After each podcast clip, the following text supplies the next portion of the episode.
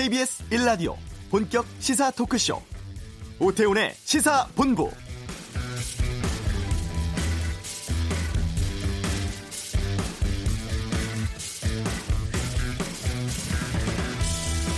여야가 오늘부터 이틀 동안 새 원내대표를 뽑기 위한 경선을 치릅니다. 백팔십 석 슈퍼 여당을 이끌 더불어민주당 원내대표 경선에는 김태년, 전해철, 정성호 의원이 출사표를 던졌죠.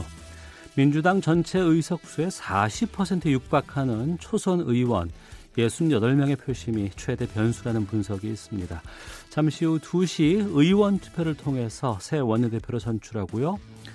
아, 내일 경선을 치르는 미래통합당은 후보 등록일인 어제 김태흠, 이명수 의원이 출마 의사를 철회를 했습니다. 그러니까 주호영 의원, 권영세 당선자 간의 양자 구도로 치르게 됐는데요. 두 후보 모두 당 개혁에 대해서 방점을 찍고 있고 또 누가 되는가 여기에 따라서 김종인 비대위의 운명이 결정되는 상황입니다. 오태훈의 시사본부 이 부 각설하고 시간에 여야 원내대표 선거 상황에 대해서 자세히 살펴보는 시간 갖도록 하겠습니다. 어제 오후에 이재용 삼성전자 부회장이 경영권 승계 문제, 노조 탄압에 대해서 사과를 했습니다만 시민사회단체들은 면피성 사과라면서 비판하고 있습니다. 잠시 후 이슈에서 살펴보고요. 모습을 드러낸 김정은 위원장 이후의 북한 상황, 이번 주 한반도 눈에서 알아보겠습니다. 시사법정, 오늘은 성범죄 저지른 의대생의 의사면허 취득 논란에 대해서 다루겠습니다. 오태훈의 시사본부 지금 시작합니다. 네, 삼성전자 이재용 부회장 대국민 사과를 했습니다. 어, 삼성의 사 세 경영을 포기하겠다. 무노조 경영 대신 노동 삼 권을 보장하겠다. 이런 내용들이 있었는데요. 어, 여러 가지 비판도 좀 나오고 있습니다. 의견을 좀 듣겠습니다. 민주사회를 위한 변호사 모임 민생경제위원회 김종보 변호사를 연결하겠습니다. 안녕하십니까? 네, 안녕하십니까? 네. 어제 이재용 부회장의 대국민 사과 어떻게 보셨어요? 어, 뭐 사과를 한 것 자체는 나름의 의미가 있다고 생각을 합니다. 예. 하지만 결국은 허울 좋은 말만 쓸데없이 많았던 게 아닌가 그런 어. 생각이 많이 드네요. 예, 허울 좋은 말만 담았다. 네네. 예. 몇 가지 보면은 자녀들에게 경영권을 물려주지 않겠다는 게 있고 또 노동 삼 권 보장하겠다. 이건 뭐 무노조 경영하지 않겠다는 뜻 같고요. 준법 감시위를 독립기구로 운영하겠다는 내용도 있습니다. 왜 이런 내용들이 담겼다고 보세요? 글쎄요, 뭐 결국은 본인이 지금 형사 재판을 받고 있는데요. 네. 그 재판부에 좀 잘 보이려고 한 게 아닌가 음. 그런 생각이 듭니다. 네, 어떤 내용이 들어 있었어야 했다고 보십니까? 그러면?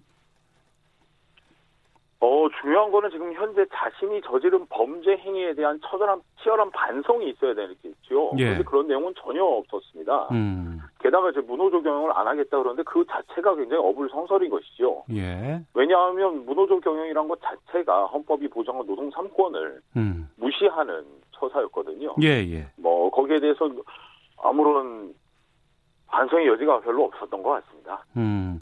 예, 예. 그러니까 왜 이 대국민 사과가 갑자기 나왔을까 봤더니 그 파기환송심 재판부의 제안이 있었고 이 제안으로 만들어진 삼성준법감시위원회가 권고를 했습니다. 이것 때문에 대국민 사과를 한 것인데 이 준법감시위원회라는 곳이 대국민 사과를 권한 이유는 무엇이에요? 지금 저도 준법감시위원회 일원이 아니었을 줄 모르겠습니다. 예, 예. 예, 그런데 이제 준법감시위 입장에서는 뭔가 이제 만들어지긴 했잖아요. 예, 예. 뭔가 하긴 해야 되고. 음. 그런데 뭐 당장 바꾸기는 쉽지 않습니다. 이게 회사 조직을 바꾸고 뭐 문화를 바꾸는 게 쉽지는 않잖아요. 네. 당장 바꿀 수 있는 건 별로는 없고. 어. 그래서 일단 뭐 이재용 부회장한테 죄송하다고 공표하는 게. 예. 상징적으로 중요하다 이렇게 생각해서 권고한 것이 아닐까 이렇게 추측을 해봅니다. 예, 앞서 김 변호사께서 형사재판 때문에 재판부에 잘 보이려고 했던 것 같다라고 말씀하셨지 않습니까? 네네. 그러면 이 사과가 재판에 영향을 미칠 수 있습니까? 그러니까 영향을 미칠지 안 미칠지는 솔직히 저도 잘 모르겠습니다. 이건 재판부의 심증 형성의 문제겠죠. 네. 근데 이제 결, 더 중요한 건 재판부가 영향을 받아서는 안 된다는 점입니다. 음. 아까 말씀드렸듯이 이번 사과문에는 자신의 잘못, 자기가 이제 뇌물을 제공하고 회사 돈을 횡령했는데 네. 거기에 대한 반성이 전혀 없습니다. 음. 아시다시피 이재용 부회장은 최소한의 비용을 들여서 삼성그룹 지배권을 승계하기 위해 거침없이 뇌물을 제공했는데요. 네. 사실 뭐 정당하게 상속세 내고 어. 이건희 회장 주식 물려받으면 아무도 뭐라 안 할 겁니다. 예예예. 예, 예. 그런데 이제 상속세 줄여보려고 어. 거기다 자기가 가진 조그만한 주식을 가지고 어떻게든 영향을 확대하려고 예. 수많은 꼼수를 썼죠. 어. 그 결과 아시다시피 국가기관이 문란해졌습니다. 또 자신에게 유리한 합병 비율로 삼성물산과 제일모직을 합병시켜서 수많은 그 구 삼성물산 소액주주들에게 피해를 입혔죠. 예. 게다가 삼성전자 돈을 빼돌렸었으니 삼성전자에게도 피해를 입혔고요. 예.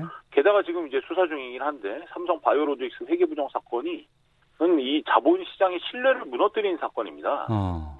이처럼 이제 본인 이재용 부회장 본인의 이익을 위해서 우리 사회 곳곳에 멍이 들었는데 여기에 대한 반성이 없었던 거죠. 이게 무슨 사과인지 잘 이해가 되지 않습니다. 네, 앞서 말씀해 주신 그 삼성 바이오로직스 회계부정 이거는 지금 수사 중인 사안인 거고 네네. 이미 재판이 진행됐던 것은 이 파기환송심 재판부의 제안이 나왔던 것은 이 국정농단 뇌물 횡령 사건 이거 아니겠습니까? 네네, 그렇죠. 그러니까 이게 그 탄핵 때 이때부터 계속되어 왔던 건데 지금 이 이재용 부회장 관련 재판을 좀 정리를 좀 해주세요. 어, 굉장히 내용이 길죠. 그래서 최대한 간단하게 좀 말씀드리면요. 예. 일단 이천십칠년 이월 십칠일 법원은 이재용 부회장을 구속을 했습니다. 예. 그리고 이월 이십팔일 날 특검은 이재용 부회장에 대해서 뇌물 공여 등 다섯 개 혐의로 기소를 했고요. 예. 그중에 핵심은 뇌물죄였습니다. 음. 특히 뇌물죄 중에서도 제삼자 뇌물 공여죄라고 하는데요. 그 태연의 형법상 공무원에게 직접 뇌물을 준 것이 아니라 네. 제삼자, 그 공무원이 아닌 제삼자에게 음. 뇌물을 줄 때는 부정한 청탁을 하면서 뇌물을 줘야 처벌이 되는 거, 되거든요. 네네. 근데 이제 이재용 부회장 사건에서 요 제삼자가 누구냐 했을 때, 음. 장시호 씨가 운영하던 그 동계 스포츠 영재센터 있지 않습니까? 예, 예, 예. 여기에 십육억 원을 준 것이 뇌물이냐, 아니냐. 음. 이거 요 준 것이 뇌물죄가 성립하냐, 안 하냐. 이게 최대 쟁점 중 하나였습니다. 네. 왜냐하면 이게 뇌물죄, 제삼자 뇌물공여죄로 인정되려면 부정한 청탁이 있어야 되는데, 이 부정한 청탁이 인정될 것이냐는 결국, 이재용 부회장 지배권 승계 작업이 인정되냐 아니냐 네. 이 문제로 연결되거든요. 예예. 예. 여기서 이제 일 심은 이 동계스포츠 영재센터에 돈을 준 것이 뇌물죄다라고 음. 판단을 해서 징역 오 년을 선고를 했습니다. 그런데 이 심은 아니다. 돈을 준 영재센터에 돈을 준 건 뇌물이 아니다라고 판단했고요. 예. 그리고 집행유예 사 년을 선고했죠. 음. 그 결과 이재용 부회장은 거의 일 년 만에 어, 석방이 됐습니다. 네. 그런데 이제 작년이죠. 대법원은 부정한 청탁이 존재한다. 즉 음. 이재용 부회장의 승계 작업이 있었다라고 네네. 인정을 했고요. 음. 나아가서 수동적으로 그 공무원 박근혜 대통령 측에서 어, 돈을 요구해서 수동적으로 뇌물을 준 것이 아니라 네. 자기가 승계를 하는데 특혜를 받으려고 돈을 준 거라 음. 준 것이다 이렇게 최종적으로 판단을 했습니다. 네. 그 결과 대법원의 판단 결과 뇌물액은 총 약 팔십칠억 원으로 인정이 되었고요. 음. 이렇게 되면은 특정경제범죄 가중처벌법에 따라서 횡령액이 오십억 원이 넘게 됩니다. 네네. 그래서 현재 이재용 부회장의 파기환송심, 이제 대법원이 이 심, 아까 집행유예 선고했던 뇌물죄가 아니라고 판단했던 부분을 파기했기 때문에 네. 틀렸다, 이 심이 틀렸다라고 했기 때문에 다시 재판을 받는 파기환송심에서는 최하 오 년 이상의 징역형의 최질 운명에 지금 된 거죠. 네, 그러니까 집행유예 사 년 선고한 이 심에 대해서 대법원이 안 된다, 죄를 더 줘야 된다라고 얘기를 했고 그래서 다시 지금 파기환송심이 진행 중인 거 아니겠습니까? 예, 예, 그렇습니다. 근데 그러면 이제 이 부회장에게 실형이 선고돼야 되는 것이 이 지금 추세로 보면 맞는 것 같은데. 네네, 그렇습니다. 지금 그 특검, 박영수 특검이 지금도 활동을 하고 있어요. 네, 예. 이 재판부 기피 신청을 하고 있다는 얘기가 나오던데 이건 왜 그런 거예요? 어, 일단 우리 형사소송법 제십팔조 제일항에 따르면요. 네. 법관이 불공평한 재판을 할 염려가 있을 때 검사 또는 피고인은 법관의 기피를 신청할 수 있습니다. 예. 이렇게 규정이 되어 있는데요. 음. 사실상 기피 신청이 이루어지는 예는 거의 없습니다. 네네. 그런데도 불구하고 특검이 기피 신청을 했는데요. 음. 그 이유는 이제 특검이 보기에 파기환송심 재판부, 그 정준영 부장판사 재판부인데요. 네. 이 재판부가 이재용 부회장에 대해 집행유예를 선고할 의지를 노골적으로 드러냈다. 음. 그래서 불공평한 재판을 진행한 우려가 있다는 입장을 밝힌 바가 있습니다. 그러니까 집행유예를 선고할 의지를 노골적으로 드러냈다라는 표현이 참 의미심장한데. 네네. 그래서 그러면 정말 이 재판부 변경은 필요하다고 김 변호사께서도 보세요? 어, 저도 개인적으로 특검의 우려에 공감을 많이 하는 편입니다. 네. 왜냐하면 그 전준현 부장판사님, 재판장님께서 노골적으로 치료적 사법이라는 말씀을 하고 계세요, 재판정에서. 치료적 사법이요? 예예. 예. 어. 한마디로 그 어떤 사법, 법을 적용하고 형사 처벌하는 이런 사법 과정들이 예. 사람을 치료해야 된다는 것이죠. 단순히 처벌하고 너 잘못해서 벌 주는 것에서 끝나는 것이 아니라 어. 오히려 갱생을 시켜서 다시 사회의 일원으로 복귀시켜야 된다는 것입니다. 네. 그런데 이제 이런 치료적 사법은 보통 소년 범죄, 음. 또 나이 어린 소년들이 범죄 저지를 수 있잖아요. 그런데 예, 그렇다고 예. 처벌만 해서 능사가 아니지 않겠습니까? 음. 또는 가정폭력 범죄라든지요. 예. 이런 가정을 깨트리기보다는 다시 이 사람을 치유해서 가정으로 돌려보내는 그런 사법 활동이 필요한 건데 음. 이런 이런 이념인 거죠. 그리고 굉장히 유의미합니다. 의미 있고요. 네. 그런데 이런 치료적 사법이 국가를 혼란에 빠뜨린 뇌물죄나 음. 경제범죄에 적용되는 것은 아니거든요. 예. 다시 여쭤보고 오히려 반문하고 싶습니다. 뇌물을 주고 횡령한 사람을 치료하는 게 중요할까요? 아니면 엄정하게 처벌해서 다시는 이런 일이 반복되지 않도록 하는 게 중요할까요? 음. 저는 개인적으로 이재용 부회장이 치료의 대상인 아니다라고 생각하고요. 네. 이런 점에서 재판부가 치료적 사법을 적용하는 것은 굉장히 불공평한 재판을 진행할 우려가 있다는 것에 공감하고 있습니다. 그러면 재판부 변경이 가능할 수도 있습니까? 지금 상황에서 어떻게 보세요? 어, 어, 지금 상황에서는 일단 기피 신청이 한 차례 기각됐고요. 예. 여기에 대해서 특검이 재항고를 하여 대법원 판단을 기다리는 과정으로 알려져 있습니다. 예. 그러니까 대법원이 만약 이 기피 신청을 인용한다면 어. 재판부가 변경되겠지만 지금까지 실무 예로 봤을 때는 그럴 가능성은 굉장히 좀 낮아 보이긴 합니다. 예. 파기환송심에서 대법원에서 더 죄를 줘야 된다 하고 돌려보냈는데 이거를 다시 또 치료적 사법 운운하면서 어 뭐 집행유예를 한다거나 이렇게 되면은 여러 가지 반발도 있을 것 같은데 김 변호사께서 보시기에 적절한 양형은 어느 정도로 보십니까? 어, 전 개인적으로 특검의 구형량이 적정하다고 봅니다. 특검은 현재 십이 년을 징역 십이 년을 구형하고 있습니다. 십이 년이요? 네네. 어. 어 생각해보면 회사 돈 팔십칠억 원을 횡령했습니다. 예. 만약 일반 회사라면 팔십칠억 원을 직원이 횡령했다. 또는 음. 대표이사가 횡령했다면 회사 망하죠. 음. 또 그 회사에 딸려있는 노동자들 다 길거리로 앉게 됩니다. 네. 거래처도 다 망하겠죠. 음. 어, 이런 범죄를 저질렀는데 게다가 뇌물죄, 뇌물을 제공했거든요. 네. 뇌물에, 뇌물죄가 보호하는 법이 왜 뇌물을 처벌하냐 음. 하면 이것은 공무의 불가매수성이라고 표현합니다. 즉 어떤 공무집행의 정당성은 돈으로 살 수 없는 것이다. 네. 그런데 돈을 주고 샀으니 이것은 국가기관 문란하게 한 행위 아니겠습니까? 네. 이렇게 되면 결국 돈 많은 사람들이 옛날 그 조선 후기 곤문세족처럼 돈 주고 다 관직을 사는 그런 음. 불상사가 발생하겠죠. 네. 이것은 단호하게 처벌돼야 됩니다. 어. 그렇기 때문에 징역 십이 년 정도는 충분히 어, 처해져야 마땅하고요. 그 기존의 뇌물죄 같은 경우도 천만 원만 줘도 징역 일, 이 년은 쉽게 나오는 범죄입니다. 예. 예, 예. 그렇기 때문에 어, 지금 특검의 구형량은 저는 적정하다고 보고 있습니다. 음. 구형량은 적정하다고 말씀하셨고, 하지만 지금 재판부가 일정 정도 그동안 여러 가지 재판을 진행해 왔잖아요. 예, 예. 그 상황을 좀 정리해 봤을 때 재판부는 어떻게 판단할 것으로 전망하세요? 어, 제 예상이 굉장히 틀리길 바랍니다. 예. 그런데 지금 어, 재판부는 이 사건을 음. 기업범죄라고 보고 있는 것 같습니다. 네네. 한마디로 이제 기업이 기업의 이익을 위해서 음. 뭐 환경법규를 위반한다거나 네. 아니면 노동법규를 위반한다거나 이런 음. 기업범죄로 보고 있는 것 같아요. 네. 근데 이것은 기업범죄가 아닙니다. 어.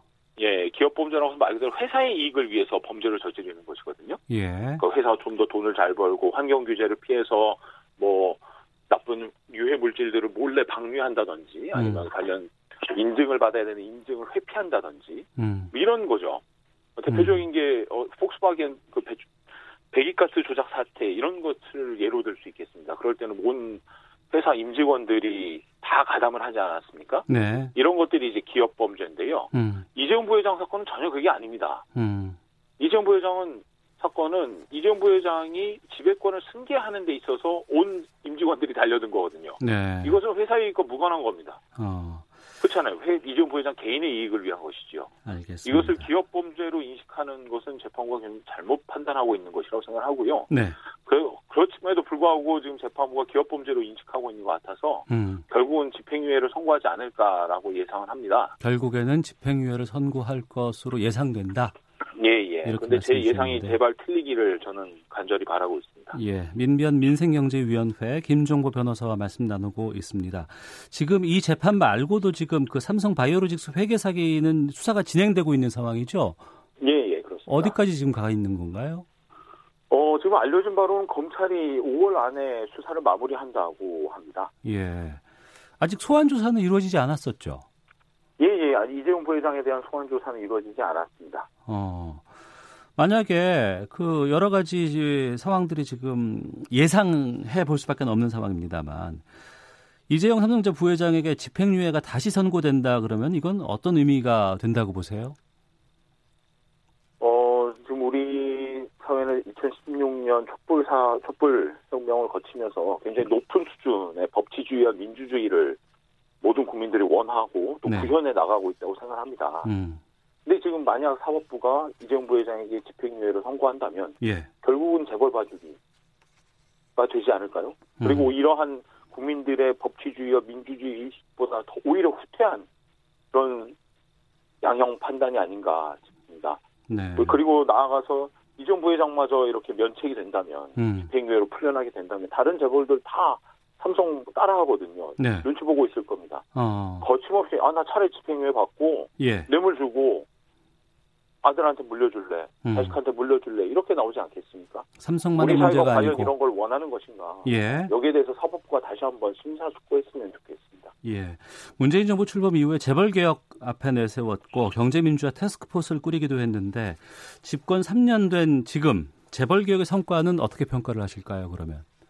어, 저희 시민단체에서는 별로 성과가 없다고 지금 판단을 하고 있습니다. 어. 그나마 이제 국민연금이 스튜어디십 코드를 조금씩 활성화하고 있는데 이건 좀 긍정적으로 보고 있습니다. 네. 하지만 여전히 굉장히 부족하고요. 네. 특히 어, 지난 사월 삼십일 날 공정거래법 전부 개정안 중 일부가 통과됐는데요. 음. 그 중에 이거는 뭐 기업의 방어권 강화라는 측면에서는 뭐 일리가 있습니다만 네. 그것만 통과됐지 오히려 지배구조 개선이나 음. 뭐 일감 몰아주기 규제 같은 부분은 전혀 이루어지지 않고 있습니다. 과연 정부와 여당이 네. 어, 재벌개혁에 어떠한 의지가 있는지 굉장히 의심스러운 상황인 것이죠. 음. 재벌개혁, 지배구조 개선을 위해서 가장 필요한 보완책은 그러면 어떤 걸 말씀하시겠습니까? 어, 굉장히 여러 가지가 있겠습니다만 저 개인적으로는 노동자의 경영 참가가 가장 필요하지 않을까 싶습니다. 예. 왜냐하면 그 회사와 총수일가의 부조리를 가장 잘하는 사람은 거기서 일하는 노동자들이거든요. 외부에서는 어. 알 수가 없습니다. 예예. 예. 삼성 준법감시위원회도 내부 사정 알기가 어렵습니다. 음. 다 외부 위원이거든요. 거기다가. 아 예. 결국은 거기서 일하는 노동자들이 음. 우리 회사의 지배구조를 좀 더 투명하게 만들자. 네. 그러니까 대표이사를 부인하거나 뭐 리더십을 부정하는 게 아닙니다. 다만 올바로 리더십을 행사할 수 있도록 투명하게 공개하고 감시하자. 참가하자 이런 태도가 있을 때 어, 재벌 총수 일가들이 해당 회사를 함부로 하지 못하겠죠. 음. 이런 이것이 어떻게 보면 가장 절실하고 필요한 경제 민주화가 아닌가 생각합니다. 네, 우리나라에 법이 있음에도 불구하고 이 법을 지키지 않는 것이 문제고 또 기업 스스로 뭐 자발적으로 뭐 감시기구 만든다 뭐 이렇게 한다고는 하지만 이것을 통해서 개선하거나 바뀌는 걸 기대하기는 쉽지 않은 상황이라고 본다면. 어, 이십일 대 국회에서라도 새로운 법을 만든다거나 뭐 견제할 수 있는 장치를 마련하는 것은 어떻게 판단하시는지요?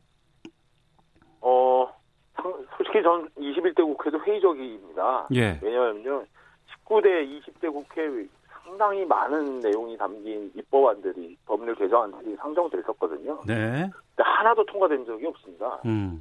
어, 과연 지금 어, 지금 여당 민주당이 백팔십 석을 차지하는 아주 슈퍼 거대 여당이 됐는데요. 네. 그럼에도 불구하고 저는 적극적으로 나서지 않을 것이다 라고 생각을 합니다. 만약에 그런 의지가 있었다면 진작에 했겠죠. 음. 청취자 이구공사님께서 이재용 씨는 스스로 사과를 한 것이 아닙니다. 더군다나 글로벌 기업이라면서 지금까지 노동 삼 권조차 지키지 않은 삼성입니다라는 의견도 주셨는데 끝으로 이재용 부회장이 대국민 사과에서 언급한 사항들은 지켜질 거라고 보시는지 특히 삼성 노조 쪽에서는 주목하고 있는 부분이 있지 않을까 싶거든요. 글쎄요. 과연 지금까지 이건희 회장도 사과를 했고 예. 이재용 부회장도 그 최초의 사과를 했고 이번이 두 번째 사과인데요. 음. 과연 그 사과가 지켜졌던지 역사적으로 반추해 볼 필요가 있겠지요. 별로 없었다고 생각을 합니다. 예. 어, 앞으로 이번 사과가 지켜질 것인지 아닌지 모든 국민들께서 관심을 갖고 지켜봐 주셔야 될 것 같고요. 예. 오히려 이런 활동들이 어, 삼성이 꼼수를 더 이상 부리지 않은 그런 기회가 되지 않을까 싶습니다. 예. 특히 이제 노동상권 문제는 현행 법만 지킨다고 해서 노동상권이 제대로 지켜지지 제대로 보장되는 것은 아니거든요. 예. 피할 수 있는 방법은 얼마든지 많습니다. 음. 대표적인 것이 교섭단체 단일화 제도인데요. 네. 어, 이것은 복선우조 산하에서 민주노조를 어, 탄압하는데 아주 유용한 제도입니다. 이런 어. 법제도 자체도 개선되어야겠지만 네. 이것을 빌미로 노조 탄압은 얼마든지 가능하다라는 음. 어, 거 말씀드리고 싶고요. 어쨌든 끝까지 좀 지켜봐야겠죠. 여기에 대해서만은 제가 활동을 하려고 하고요. 네. 어, 다른 많은 국민들께서도 관심 갖고 지켜봐 주시면 좋겠습니다. 이 파기환송심의 선고는 언제쯤 내려질까요? 어, 지금 구체적으로 전망되기는 어렵습니다. 그 대법원의 재항고 판단이 아직 남아 있고요. 어. 어, 만약에 재항고에서 기각돼서 다시 정준영 재판장님 재판부로 어, 예, 재판이 개시된다면 재개된다면 예. 어, 기일 자체는 그렇게 많이 여기서 말한 기일은 이제 재판이 여러 번 이루어질 것 같지는 어, 않습니다. 예. 예, 알겠습니다. 오늘 말씀 여기까지 듣겠습니다. 고맙습니다. 네, 감사합니다. 네, 민변 민생경제위원회 김종보 변호사였습니다. 청취자께서 의견 좀 보내주셨는데 소개해드리겠습니다. 여상영님께서는 국민에게 한 사과도 사과는 사과라고 생각합니다. 이렇게 말씀 주셨고 오칠육일 님 사죄가 아닌 재판에 유리하게 하려는 제스처에 불과하다고 봅니다. 이성준님께서는 변호사님 말씀에 공감합니다. 개인의 범죄는 처벌받아야 합니다. 이재용 부회장이 실형받는다고 해서 삼성이 망하진 않습니다. 라는 의견도 주셨습니다. 이 시각 교통 상황 보고 헤드라인 뉴스까지 듣고 오겠습니다. 먼저 교통정보센터 김민희 리포터입니다. 네, 오전 교통량이 많았던 만큼 여전히 곳곳으로 정체 길게 이어지고 있습니다. 영동고속도로 강릉 쪽으로는 먼저 서창분기점에서 월곶분기점 사이로 정체고요. 더 가서 안산분기점 일대의 정체는 작업 여파입니다. 이후로는 용인휴게소에서 양지터널 사이로 지나는 차량들이 많습니다. 반대 인천 쪽으로 대관령 육 터널 부근 삼 차로에서는 장애물을 처리하고 있습니다. 서울시내 강변북로 구리 쪽으로 반포대교 부근에서는 사고가 났습니다. 이 차로를 막고 처리 작업을 하고 있어서 원효대교부터 정체인데요. 이 구간 지나는 데만 이십 분 가까이 걸리고 있습니다. 이전 구간에서도 가양대교에서 양화대교 사이와 이 사고 구간을 지나서는 성수대교 일대에서도 차량들 더디게 지납니다. 같은 방면 올림픽대로에서는 영동대교를 앞두고 사고가 났는데요. 사 차로를 막고 처리 작업을 하고 있어서 반포대교부터 속도 많이 떨어져 있습니다. 케이비에스 교통정보센터였습니다. 헤드라인 뉴스입니다. 중앙방역대책본부는 오늘 영 시 기준으로 신규 확진자가 네 명 발생해 누적 확진자는 만 팔백십 명을 기록했다고 밝혔습니다.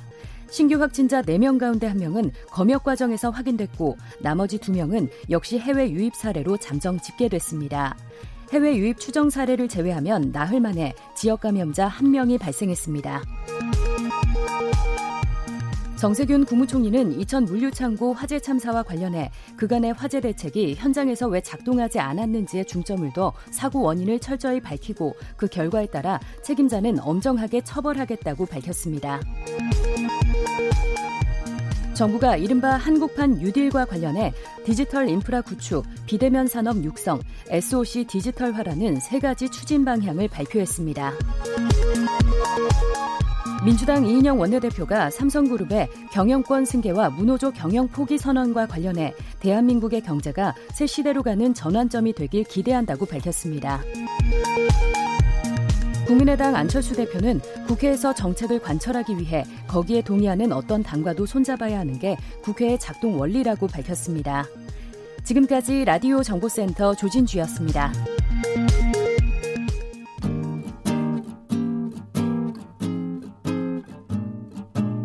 케이비에스 일 라디오 오태훈의 시사본부 여러분의 참여로 더욱 풍성해집니다. 방송에 참여하고 싶으신 분은 문자 샵 구칠삼공 번으로 의견 보내주세요. 짧은 문자는 오십 원, 긴 문자는 백 원의 정보 이용료가 붙습니다. 애플리케이션 콩과 마이케이는 무료고요. 시사본부는 팟캐스트와 콩, 케이비에스 홈페이지를 통해 언제나 다시 들으실 수 있습니다. 많은 참여 부탁드려요. 네, 한 주간의 한반도 정세를 분석하는 시간입니다. 이번 주 한반도는 김형석 전 통일부 차관 연결하겠습니다. 안녕하십니까? 네, 안녕하십니까? 김정은 위원장이 모습을 드러냈습니다. 그렇죠. 네. 그동안 계속 김영석 차관께서는 정부 의견에 힘을 많이 좀 실어주셨었는데 네, 네. 어제였습니다. 국정원이 김정은 위원장의 최근 건강 상태 관련해서 심장 관련 시술이나 수술 등은 받지 않았다라고 얘기를 했어요. 네. 네. 이번 그 건강 이상설 같은 논란을 어떻게 보셨어요? 어, 일단은 참 안타까운 생각이 많이 들었습니다. 왜냐하면 네. 이제 북한이라고 하는 문제는 이제 단순한 문제가 아니거든요. 음. 이제 우리 국민의 어떤 직접적인 생활 안전과 직결되고 그다음에 네. 한반도 정세에서 전 세계적인 평화하고도 관련되는 중요한 문제인데. 중요한 문제를 마치 뭐, 뭐, 아니면 말고 식으로 해서 음. 이야기하고 어떻게 보면 또 자극적인 여러 가지 주장도 많이 나왔지 않습니까? 예. 그래서 그걸 가지고 한 이십 일 정도, 어. 이제 우리도 그렇고 전 세계적으로도 이게 막 뭐 왔다 갔다 하는 그런 상황이 정말 안타까웠죠. 음. 중요한 거는 예. 이제 북한이라는 그 체제 자체에 대해서 이게 어떻게 변할까 그렇게 관심관도 중요하지만 우리가 북한의 특성이라든지 속성을 잘 알고 있지 않습니까? 네. 그리고 지금 현재 북한이 가지고 있는 문제를 알고 있기 때문에 그 음. 문제를 우리가 어떻게 해결할까라는 부분에 집중을 해야 되는데 네. 마치 이제 그런 이제 까십거리가 되는 그리고 그런 좀 자극적인 그런 분야에 너무 아까운 시간과 그다음에 노력을 기울인 게 아니냐라는 어. 거고요. 그다음에 또 하나는 이제 북한이라는 체제를 아는 게 어렵습니다. 그러면 이제 정부, 특히 한미 정보 당국이 하는 부분에 대해서 이제 많이 주의 깊게 듣고 네. 그 부분 그쪽으로 해서 이제 앞으로의 상황도 전망도 하고 해야 되는데 음. 마치 그것과 정반대로 해서 이제 그런 당국은 틀리고 어느 쪽은 이제 맞다라는 네. 쪽으로 이제 자꾸 이제 몰아가고 또 제삼자 입장에 보면은 또 어느 쪽이 맞느냐라는 음. 쪽에 좀 호기심도 자극하는 그런 예, 예. 어떻게 보면 좀, 좀, 좀 정상적인 상황이 아니죠. 그래서 음. 그게 참 아쉬웠다라는 생각이 듭니다. 네. 예. 아, 참 알겠습니다. 언론도 많이 네. 좀 반성을 좀 해야 될 것 같고요. 아, 예. 아, 특히 이번에 그 다시 등장했을 때 장소가 순천의 인비료 네. 공장이었어요. 네네. 네. 이게 어떤 의미를 갖는 거예요, 비료 공장이? 비료 공장은 이제 경제를 건설하자라는 거죠. 그러니까 음. 북한의 김정은 위원장이 지금 현재 보면 올해는 국제사회의 엄혹한 제재 하에서 경제를 건설하는데 자력으로 해야 되겠다. 그래서 이제 정면 돌파전이라고 하잖아요. 그러면 네. 경제를 함에 있어서 북한이 또 가장 우선적으로 생각하는 게 선행 부분. 음. 그러니까 기본 경제 인프라가 되는 부분을 강조를 합니다. 네. 그러니까 그게 뭐 석탄을 포함해서 전력 부분, 그다음에 이제 화학 부분, 뭐 이런 또 금속 기계 이런 부분도 되거든요. 네. 그런데 그 중에서 이 비료 이제 순천 인 이제 비료 공장은 이제 화학 분야에 속하고 음. 그리고 그리고 또 하나가 이 비료를 통해서 가장 중요한 농업 생산력을 증대시키는 데 필요하다는 거죠. 네. 그래서 이 경제 건설에서 가장 중요한 분야에 대해서 이제 김정은 위원장이 나와서 이제 보이는 거죠. 그래서 음. 이제 본인들로서는 이제 경제 건설에 집중을 하고 있다. 네. 그리고 집중하려고 한다라는 메시지를 보여주는 거고요. 음. 그리고 또 그 뒤에 보면 이제 준공식을 하면서 직접 최고 지도자가 나왔다라는 것은 무슨 의미를 갖냐면 예. 이제 막 그 북한 주민들 모두가 북한의 기관 기업소 모두가 집중해서 노력을 해라라는 이제 그런 의미도 같이 담고 있다고 봐야 되는 거죠. 네. 그런데 이 공장에서 우라늄 추출이 가능하다 이런 주장도 나오거든요. 이거 어떻게 판단하시겠습니까? 어, 그런 주장을 하는 게 있습니다. 하나는 뭐 우라늄 그 거기서 나오는 인을 통해서 네. 이제 그 우라늄 폭탄의 원료가 되는 엘로우 케이크를 만들 수 있다. 네. 또는 뭐 이제 순천 인 비료 공장 지하에 이제 고농축 우라늄 시설이 있다라는 이제 그런 이제 설인데요. 이거는 뭐 그런 그런 여러 가지 이야기를 할 수 있겠습니다만은 지금 현재 상황에서 과연 북한이 그걸 비밀리에해서 무엇을 할까? 음. 실익이 없다는 거죠. 북한은 이천십칠 년에 이미 벌써 국가 핵무력은 완성했다라고 해서 네. 이제 핵무기 중에서도 이제 뭐 수소탄 그다음에 이제 수소 그 그 저 융합탄 정도 만들었다라는 식으로 이야기를 하고 있는 상황에서 네. 이제 굳이 이제 국제사회에 대해서 이런 식으로 이제 속여가면서까지 음. 이런 게 핵무기의 개발을 이제 가속화할 만한 실익이 없는 거죠. 네. 그럼 뭐 가능성이 전혀 없다는 게 아니라 전반적인 거 어. 보면 왜냐하면 이제 이번에 김정은 위원장 신 신분에 관련 신변에 관련돼서도 북한이 말하기 전까지는 이제 뭐 여러 가지 논란이 있지 않았습니까? 예, 그러니까 예. 이런 경우도 결국 이제 북한이 이야기를 이제 해야 되는 문제인데 음. 전체적인 상황을 보면 이제 북한이 굳이 그렇게 이제 국제사회에 대해서 기망행위를 하면서 이제 핵무기 개발을 더욱더 가속화해야 될 그런 실익이 없는 거죠. 이미 본인들은 핵 보유국이라고 주장을 하고 그걸 가지고 이제 국제사회하고 협상을 하고 있는 거니까요. 네. 네. 또 하나의 보도가 나왔는데요. 이건 북한의 전문, 아, 미국의 북한 전문 사이트 분단을 넘어 이런 곳인데 네. 어제였습니다. 탄도미사일 프로그램 확장과 관련한 것이 거의 분명한 새로운 네. 시설의 완공을 북한이 앞두고 있다라는 주장을 했어요. 네네. 이 보도는 어떻게 보세요? 보도 시점이 좀 그렇죠. 그리고 이게 그 시설이 된 게 이천십칠 년부터 쭉 이제 그 시설을 짓기 시작했다는 거 아닙니까? 그리고 네. 이제 올 이제 올해 말 정도 되면 완공이 되고 음. 그리고 그 시설 규모를 보니까 아이씨비엠급 세네 개 정도는 충분하게 이제 뭐, 뭐 조립도 하고 발사도 할 수 있는 그런 시설이다라고 이제 이야기를 하는 건데요. 네. 근데 여기서 이제 저희 우리가 이제 생각을 해야 될 것은 북한의 이중성이거든요. 네. 북한은 여전히 자위력을 강화한다는 차원에서 군사력을 증대하기 위한 노력은 계속합니다. 네. 그러면 우리가 작년에 오월부터 그리고 또 금년 삼월에 북한이 이제 새로운 이제 탄도미사일을 발사했지 않습니까? 네. 그런 연장선이고 그러한 북한의 활동은 계속되는 거죠. 어. 예, 그리고 그러한 활동을 이제 아무래도 우리 한반도 정세, 우리에 대한 위협, 세계 평화에 위협이 되니까 국제사회가 그러면 그렇게 하지 말고 국제사회가 협력하는 방향으로 비핵화하고 개방을 해라 이렇게 하는 거 아니겠습니까? 그래서 네. 이거는 여러한 시설이 있다라는 걸 이제 공개하는 것도 뭐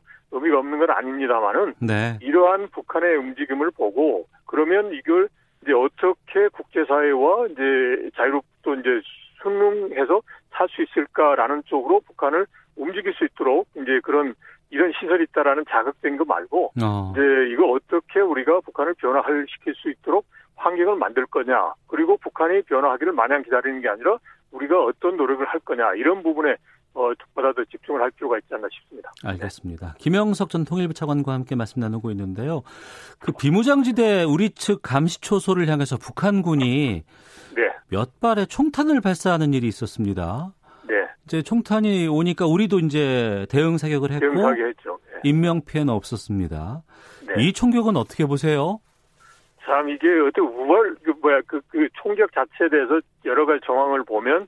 이제 군 당국에서는 이제 우발성이 많다라는 거 아니겠습니까? 네. 여튼 요 사건 하나만 놓고 볼 건 아니고 음. 모든 어떻게 여러 가지 이제 그 어떤 그 역사적인 사건 같은 걸 보면 네. 전혀 의도치 않은 게 이제 뭔가 이제 다른 해석을 가져오고 상황의 변화를 가져올 수도 있거든요. 어. 그래서 예. 북한에 이걸 뭐 의도적으로 쌌느냐 아니면 이제 우발적으로 했느냐 이런 걸 차치하고 놓고 네. 지금 현재 보면 북한의 신별 이상설 나오고 또 지금 이제 조금 전에 말씀하신 북한의 새로운 아이씨비엠 뭐 시설이 나오고 이런 가운데서 이런 게 나온다 그러면 전체적으로 보면 이제 북한에 대한 국제사회 이미지가 좋을 수가 없거든요. 어. 그러면 이제 이걸 가지고 이제 소위 이제 안보에 대한 우려 때문에 이제 그 상대 쪽인 우리라든지 국제사회에서는 이런 뭐 유화적인 조치보다는 좀 강한 힘에 의해서 이제 북한을 상대해야 되는 거 아니냐 이런 쪽으로 이제 분위기가 쏠릴 수도 있는 거예요. 그래서 음. 전체적으로 이제 북한을 좀 어떻게 보면 조심스럽게 그리고 북한의 그런 이중성, 우리에 대한 위협이지만 또 북한을 또 변화시켜야 될 필요도 있는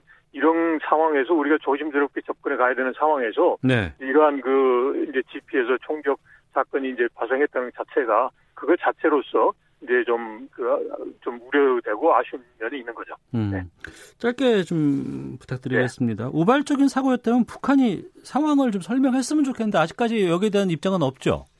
그러니까요. 그걸 이제 우리가 전통문을 통해서 항의하면서 했으니까 예. 그걸 해주면 좋은데 그걸 못합니다. 그래서 어. 이게 어떻게 보면 북한이 정말 국제사회하고 이제 뭔가 이제 관계를 맺고 하려면 좀 변화해야 되는 거죠. 근데 음. 여전히 북한은 이제 우리를 포함한 국제사회에 대한 그런 경계와 함께 그다음에 나름대로 우리는 이해는 못하지만 불신이 있으니까 이런 이제 우리가 이해하기 어려운 그런 네. 행동을 하고 있는 게 아닌가 싶습니다. 알겠습니다. 네. 여기까지 말씀 듣겠습니다. 고맙습니다.